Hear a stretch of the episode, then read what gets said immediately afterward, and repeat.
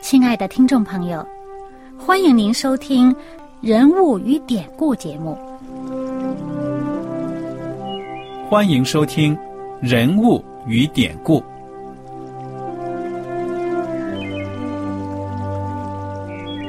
听众朋友们，当你读圣经的时候，不知道有没有过这样的想法？生活在几千年前的圣经人物，与我们这生活在二十一世纪的人有什么相关吗？那些古时候缔造了历史的伟人们，只是些令我们感叹而望尘莫及的对象吗？那些败坏了品德的小人和有负圣托的失败者，难道只是为了让我们嗤之以鼻吗？在这个人物与典故的节目里，我和小燕将与大家一起通过圣经中的人物和他们的事迹，看看我们能从他们的故事中得到哪些启发，以便用正确的态度来对待我们每天所面对的生活和挑战，共同奔走天国的旅程。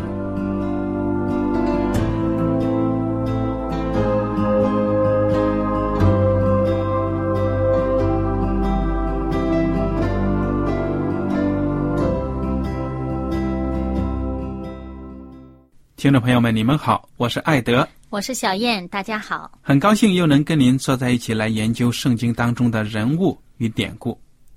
在上一讲呢，我们学习到了民数记，就看到呢，以色列人在迦南地受了米甸人还有当地的其他人的迷惑呢，他们就拜当地人的神，而且呢，在这些宗教仪式上跟当地的女人呢行淫。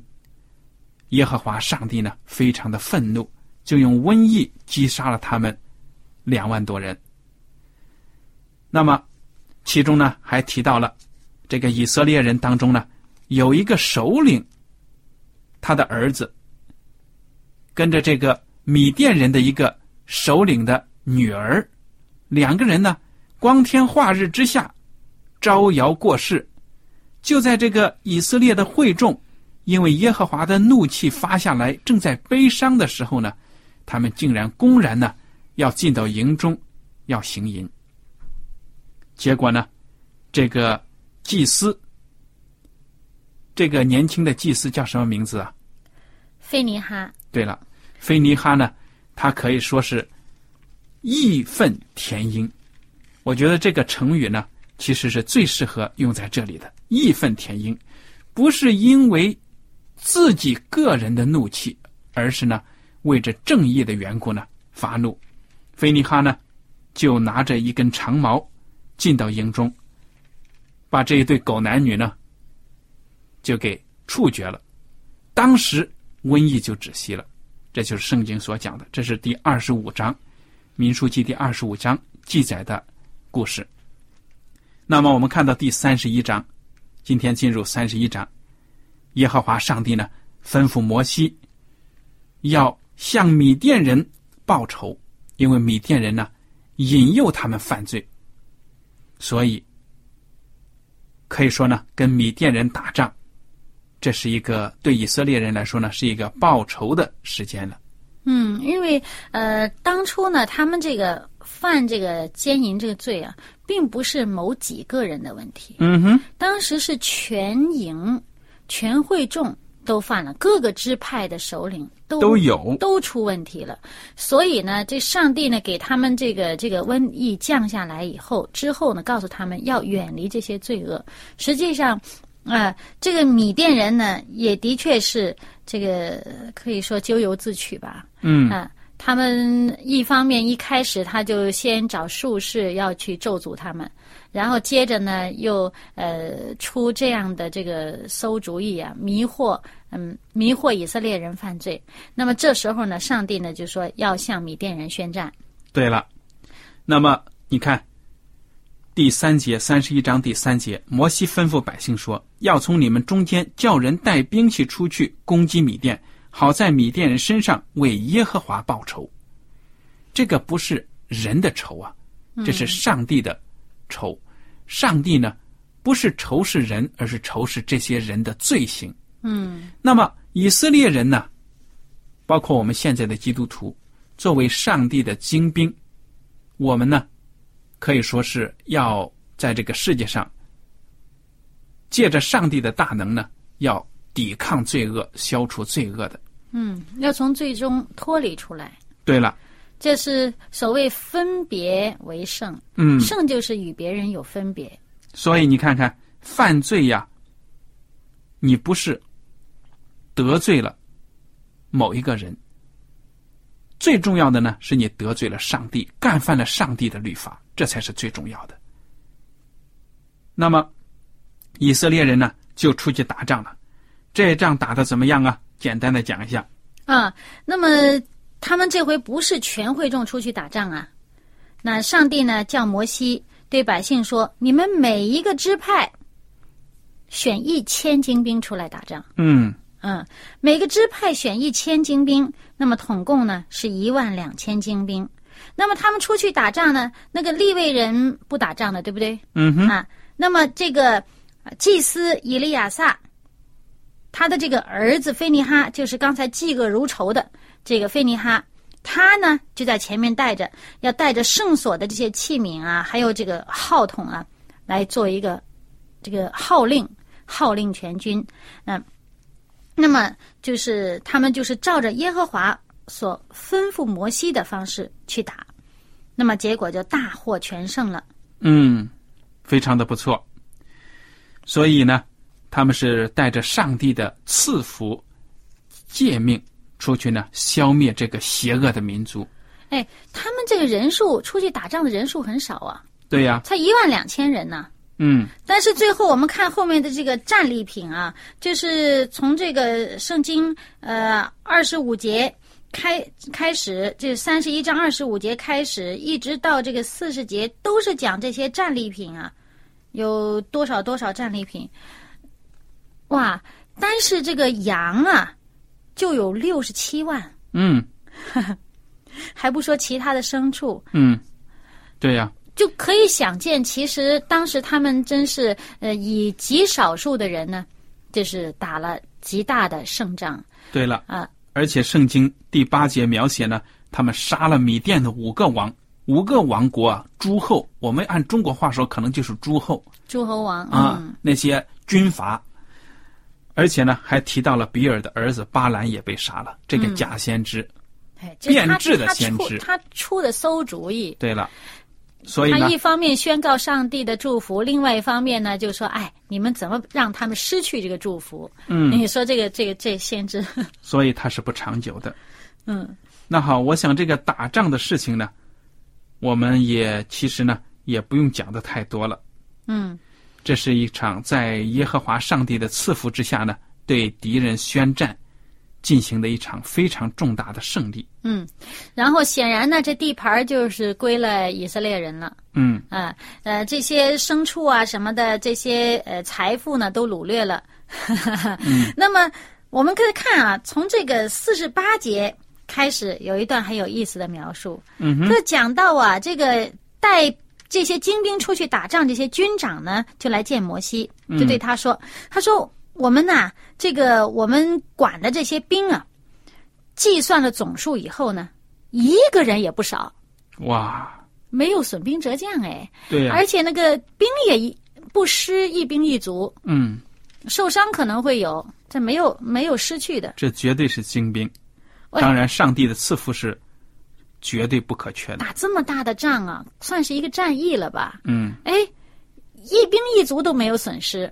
于是呢，他们存着感恩的心。我们看他这里说，五十节，如今我们将个人所得的金器，就是脚链子、镯子、打印的戒指、耳环，呃，什么什么啊，都送来给耶和华作为供物。嗯，啊，好，在耶和华面前为我们的生命赎罪。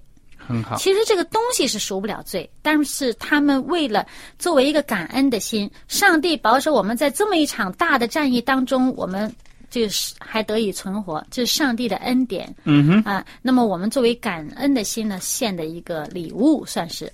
那么结果呢，我们知道的那个时候人呢，这个这些尤其是拜偶像的民族啊，这些首饰啊，都有一些跟他们的信仰有关的一些痕迹的。嗯哼，那所以他们献给耶和华上帝作为礼物呢，显然怪怪的哈，是不是？所以摩西怎么做的呢？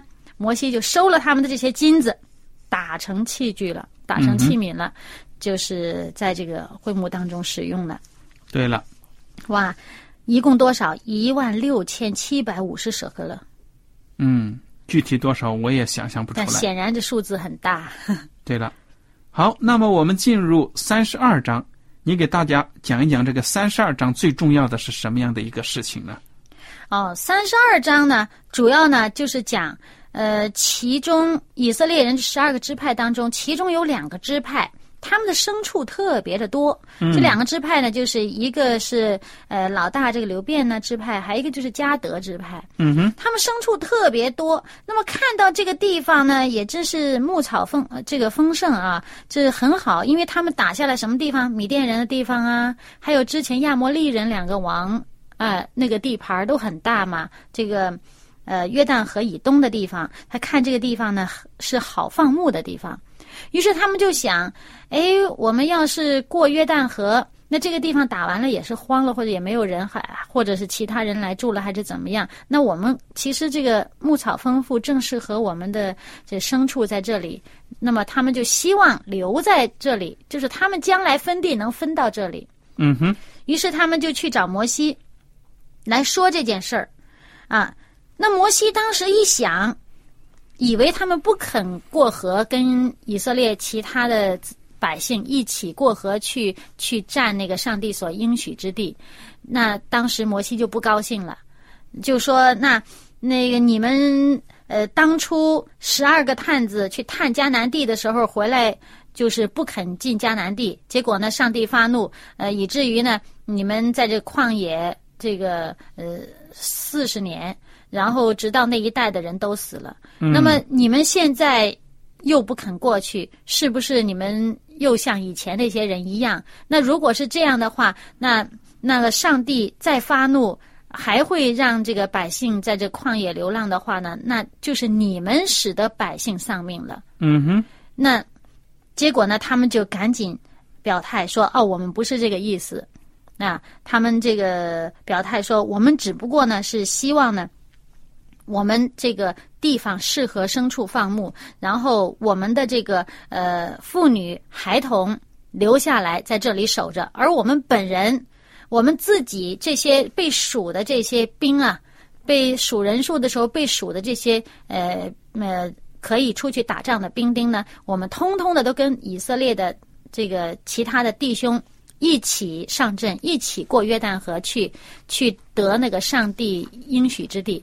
我们会在前面，啊，在前面这个，直到呢其他支派的所有的呃支派已经得了他们所分的地之后，我们呢才回来。对了，我们绝不是贪生怕死的。嗯，我们也照样的作战。啊，不过呢，他们又说，当然我们都走了，能打仗的人都走了，剩下这些呃妇孺啊，或者这个老弱的话呢，呃，就是他们需要保障，所以我们也要在这个本地呢为他们做就建城，嗯，保护他们。那么建好了，我们就走，跟其他以色列弟兄一起过河去。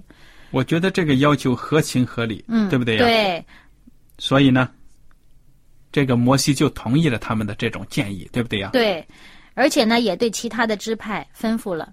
那么，除了这两个支派以外呢，还有呢，就是马拿西支派的其中一部分，啊，一个支系，也跟他们一起留在这个呃这个约旦河河东的这个地方，在这里这个土地有一部分给他们，嗯。所以我们就看到摩西作为上帝的仆人。民族的领袖呢，也是照顾到民生的，这是很重要的。嗯，我们大家呢，也是要关系到我们的教友弟兄姐妹们的实际的生活需要啊，尽量的做一些安排，能够合情合理，对大家都公平，对不对呀？嗯。好了，这个民数记当中的战事啊，比较重要的一些事情呢，基本上都已经被我们讲完了。接下来呢，我们看到一些章节呢，描写到这些支派，他们要分地方，嗯因为他们占领了迦南之后呢，按照上帝的应许，各个支派都有得到地盘。具体怎么分的呢？你给大家讲一讲好吗？嗯，那么这个就是在三十四章了。嗯，那么在这个呃三十三章的时候，他就是回顾了一下整个这个以色列人，呃，他这个驻扎呃经过什么什么地方啊，呃，做了什么什么事，这四十年里面的做了些什么事，然后他。总结呢，就是说，在这个三十八节的时候，就说这个呃，他们出了埃及以后四十年，这个五月初一日呢，就是那个亚伦在山上就是去世了，在何尔山上去世了，当时享年呢是一百二十三岁。然后呢，他们之后呢又又去做什么了？又打仗啦，呃，又又得了产业啦什么的。然后呢，到了这个三十三章的尾部的时候呢，这个摩西就讲到这个摩西呢就跟百姓说，那他们这个进迦南地，去得迦南地，得到以后，那分那个地是怎么分的？嗯那么当时呢，他就是用的一个方法呢，就是叫做研究。嗯，那么我们看这个从五十节开始，耶和华在摩崖平原约旦河边耶利哥对面小玉摩西说：“你吩咐以色列人说，你们过约旦河进迦南地的时候，就要从你们面前赶出那里所有的居民。”毁灭他们一切凿成的石像和他们一切铸成的偶像，又拆毁他们一切的丘坛。嗯哼，你们要夺那地，住在其中，因我把那地赐给你们为业。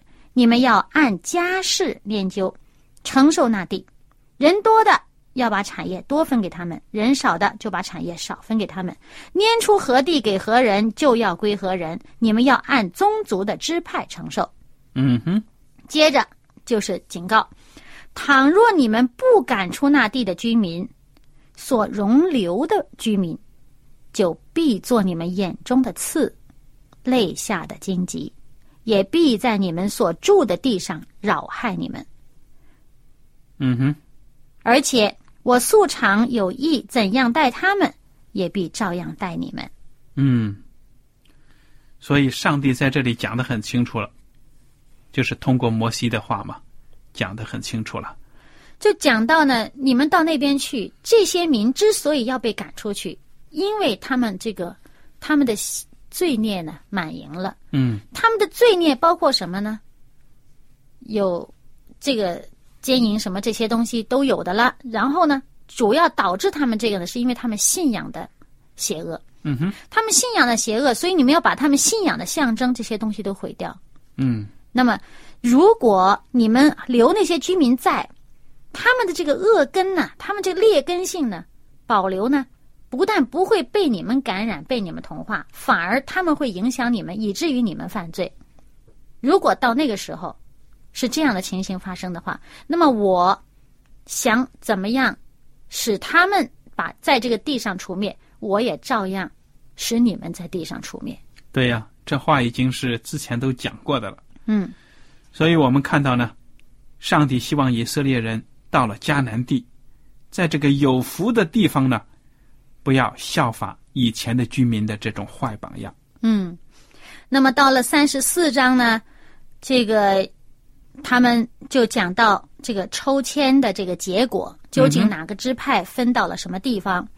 那么这个地方我们要小心啊！除了这个呃约旦河以东的地方是已经打了胜仗，已经得了这个地，得了一部分了啊。但是约旦河以西，也就是过约旦河之后的那个地，他们还没进去打呢。现在还没打之前，先研究，先分好了。那么，究竟那个地是归了谁的？谁是最有责任去占领那个地方，住在那儿，对不对？嗯。但是呢，我们从以后的事情上就可以知道呢，这些有些支派实在是很偷懒了，嗯哼，嗯也有一些支派呢是非常的，就是呃信靠上帝，哎，信靠上帝呢，他们就是带着信心带着上帝所赐的力量、能力，他们就去得那地，就大大的得胜。嗯哼，那么现在看这个三十五章，上帝呢，同样在这个地方呢，小谕摩西说：“你吩咐以色列人要从所得为业地中，把些城给利未人居住，也要把这城四围的郊野给利未人，这城邑要归他们居住。”那么好了，那么这些呢，讲到呢，就是说在以色列百姓的十二个支派。各个支派当中都要有立位人，都要有上帝的这个祭司、上帝的仆人在那边居住。一方面为了这个帮助他们敬拜上帝，一方面呢，他们从事这个侍奉上帝的工作。你不能说是啊，你们头生的这个长子都赎出来了，都由立位人代替了，他们就不敬拜上帝了，不行的。立位人要在散居在各个支派当中。嗯哼。他们作为属灵的这个代表和领袖，那么究竟分给立位人多少呢？这里面就讲到呢，在这个第六节以后呢，就讲到，嗯，一共要分给这个呃立位人，一共是四十八座城，而四十八座城当中，必须有六座城呢是陶城。嗯哼，那艾德给我们讲讲陶城的意义是什么？陶城呢？主要是可以说是庇护那些呢误杀人的人，不会被这些可以说是这个受害人的家属呢来杀了报仇。嗯，因为在社会当中呢，你想工作的时候啊，有的时候出了意外的事故，对不对呀？比如说砍树，那树倒了，把人家砸了；或者说你挥着斧头去砍树的时候呢。那有的时候，那个斧头那个铁东西会脱把了，嗯飞出去把人打伤了，就不是蓄意害。对了，这是意外的事故，但是在当时呢，那种文化背景之下呢，那受害人家属要报仇。对了，看见自己的亲人这样子死了，就来报仇。上帝呢，就把这种误杀呢，跟刻意的谋杀分开了，分得很清楚。说呢，误杀的人呢，可以往这个逃城里面跑。跑进去呢，你们这些可以说这个死者的家属就不可以去追了。嗯，这是对人家的一种公平，保证这个人呢，他真的没有意思去杀人。不过他等于说是呃在那边被软禁起来了。对呀，他他也出不来。对了，要等很长很长时间的，等到那一那一任的大祭司死去了，嗯，他才能出来换届了才行。所以真的不知道这是有期徒刑还是无期徒刑啊。但是最起码，上帝给这个人一个活命，给他一个被保护的这样的一个机会和权利。那在属灵上有什么意义呢？我想到耶稣基督就是我们的逃城啊。嗯。我们其实是刻意犯很多罪的，但是耶稣基督呢，饶恕我们。如果我们能够承认我们的罪，逃到这个城里面呢，就是耶稣基督里面，我们就会有平安。嗯，那么我们的这个罪呢，就不会追上我们。嗯哼，是不是？圣经上经常会有，呃，你的罪会追上你，或者你的罪不追上你。我想这个罪追上，其实就是罪的后果，对不对啊？对。那么我们犯罪的话，我们的后果就是死亡啊，永远的死亡，跟上帝隔绝。嗯。但是呢，如果我们能够悔改，上帝呢愿意接纳我们，进入他的大家庭里面得永生。嗯。那么，呃，这里面呢，就是看到上帝叫立位人，虽然他们在这个百姓当中，他们没有产业，但是呢，上帝说了，上帝本身就是他们的产业。嗯哼。那么，他们就要靠上帝为生，靠上帝呢，啊，能够兴盛，不断的繁衍，而且呢，他们有责任，就是教化百姓归于上帝，所以他们要散居在这个各个支派当中。这个是在当初他们的祖先这个老雅各临终的时候呢，呃，给各个儿子祝福的时候呢，讲到立位的时候就已经讲到了，嗯，说他将要会在他的弟兄当中散居，嗯。嗯，这个是上帝借着老雅各的口呢说出的预言，这个时候呢也就应验了，嗯，那么在这个三十五章的最后一句话呢，我们看一看。这上面就讲说，你们不可玷污所住之地，就是我住在其中之地，因为我耶和华住在以色列人中间。这上帝再强调一点，就是说，你们住到那儿去以后，你们要警惕你们的言行生活。要圣洁。哎，对了，你们如果污秽，你们的地就被污秽了，那么将来这地要吐出你们去。这在之前上帝讲了，说为什么要圣洁呢？因为我是住在你们百姓当中的，我跟你们在一起，那有我在的地方，就应该你们要洁净。这是我们作为基督徒来讲，我们心中有上帝的位置没有呢？上帝说他是住在我们心里面的，圣灵是住在我们心里面的。我们心是不是洁净了，迎接上帝与我们同住呢？如果我们不洁净，上帝会离开的。嗯，好。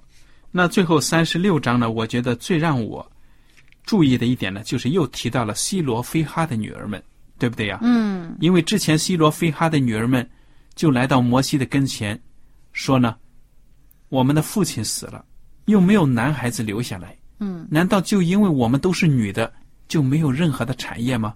嗯。摩西就把这个事情呢呈到上帝的面前，上帝呢就对摩西说了。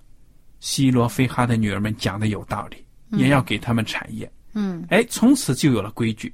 那么，在这民数记三十六章最后一章呢，这件事情又出来，等于呢就是摩西仍然记着这几个女孩子的要求，把它呢正式化的规定出来，对不对呀？嗯，那么但是有一个要求，就是说你们得了产业，但是你们结婚的时候要嫁在本族。嗯哼。所以呢，这样呢就保证呢，你们这个产业呢不会被其他的支派拿了去，或者被其他的族拿了去。这样的话，就有可能造成这个财产的这个纠纷了啊，以后可能会有纠纷。对，慢慢慢慢，可能某一个支派或者某一个族特别的穷困了，嗯，或者某一些特别的发，就贫富悬殊过大。对呀，好了，我们到目前为止呢，民数记已经学完了。那么我们在民数记当中看到以色列历史上的人口普查，还有他们进入迦南地之前，还有刚刚进入迦南地的时候呢，所发生的一些重要的事情，对以色列民族来说很重要，对我们今天的基督徒来说呢，也有很多值得借鉴的。嗯，我这里想到一句话，就是呢，我们看到这个民数记，好像很多事情都是物质上的东西，讲到财产，讲到土地。但是呢，圣经上有一句话说：“你要保守你心，胜于保守一切。”因为呢，一生的果效是由心发出。如果这个我们看圣经，看到，如果以色列的百姓不保守他们的心，他们这些外在的东西也都会失去。这以后的历史都是见证了的。嗯，好，谢谢小燕的分享。我们今天的时间呢，到此就结束了。您如果有什么问题和想法，欢迎您写信来。艾德和小燕呢，感谢您今天的收听，愿上帝赐福你们。我们下次节目再见。再见。喜欢今天的节目吗？若是您错过了精彩的部分，想再听一次，可以在网上重温。我们的网址是 x i w a n g r a d i o，希望 Radio，或是找旺福村也可以找到。记得把好东西介绍给您的朋友，与他一起收听。